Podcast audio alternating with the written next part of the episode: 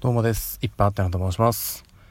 えー、本日は5月の31日火曜日ということで今日お仕事に行かれていた皆様お疲れ様でした。はい、5月最終日終わりました。明日から6月がスタートとなります。いやー、本当にね、あの、日々の速さですね。もう、びっくりすると。で、あの、これね、まあ人によってちょっとこう、感じ方違うのかもしれないんですけど、私はね、ここ最近で言うと、一日がね、すごく早いんですよ。うん、まあ仕事の内容によってね、あの、今までは、何て言うんですかね、その、ちょっとこう先が見えない感じの考える系の作業が多かったんで、あの、なんかね、進んでんだか進んでないんだかみたいな。なので、一日がすごい長かったんですよね。で、最近は、こう、細かいね、ゴールが、こう、先に先にあるので、そこに向けて作業してるっていうのもあって、一日がね、むしろちょっと時間足らないぐらいってすごく経つのが早いですね。うん、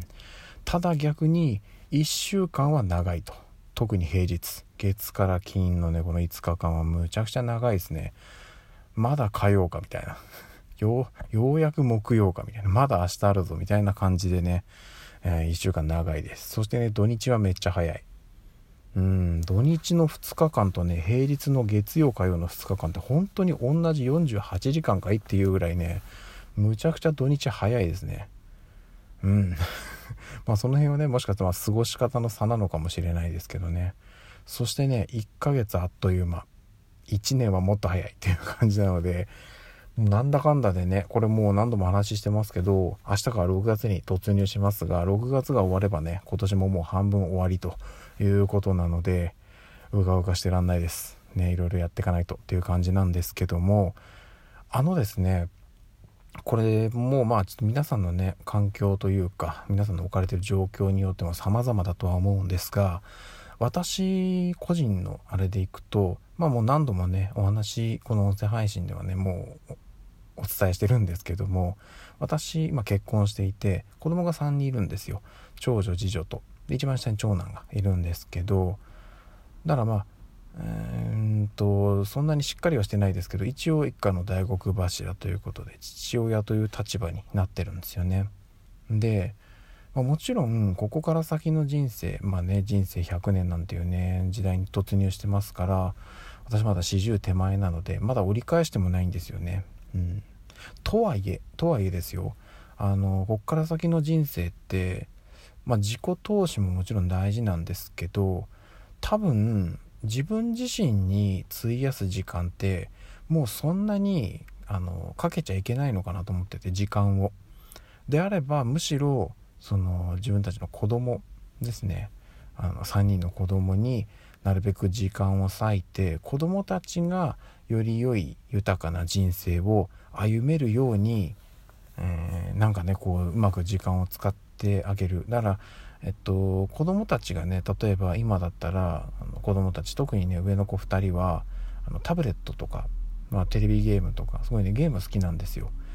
でまあよくねやりたいっていうんでやらしてるんですけどそこはなんかこういろいろあると思うんですよね。あんまりゲーム長時間やらせない方がいいとか目が悪くなるとか。うん。まあ人それぞれだと思うんですけど私個人の感覚で言うとまあ度が過ぎるのはちょっとあれかなとは思うんですけどやりたいんだったらもう好きなだけやんなよっていう人間なんですよね基本は。もちろん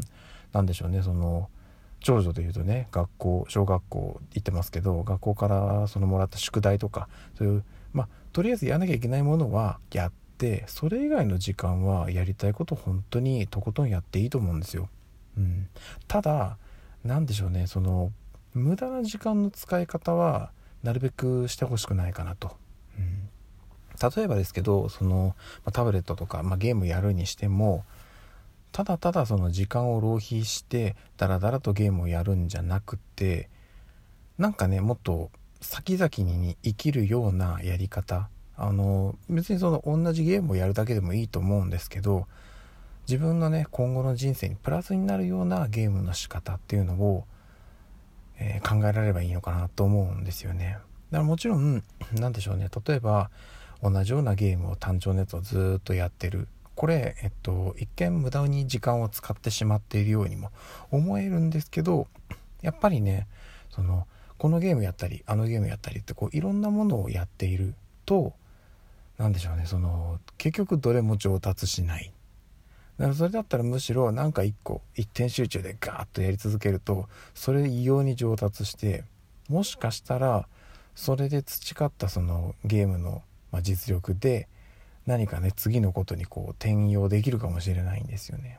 だから逆にあのいろんなゲームをやること自体がダメっていうわけじゃなくていろんなものをちょっとずつちょっとずつやることでいろんなゲームのまあ、て言うかの知識というかあこういうゲームもあるんだこういうゲームもあるんだって言ってこういろんな情報をちょっとずつ広く浅く得ることができるとそれはそれでまた多分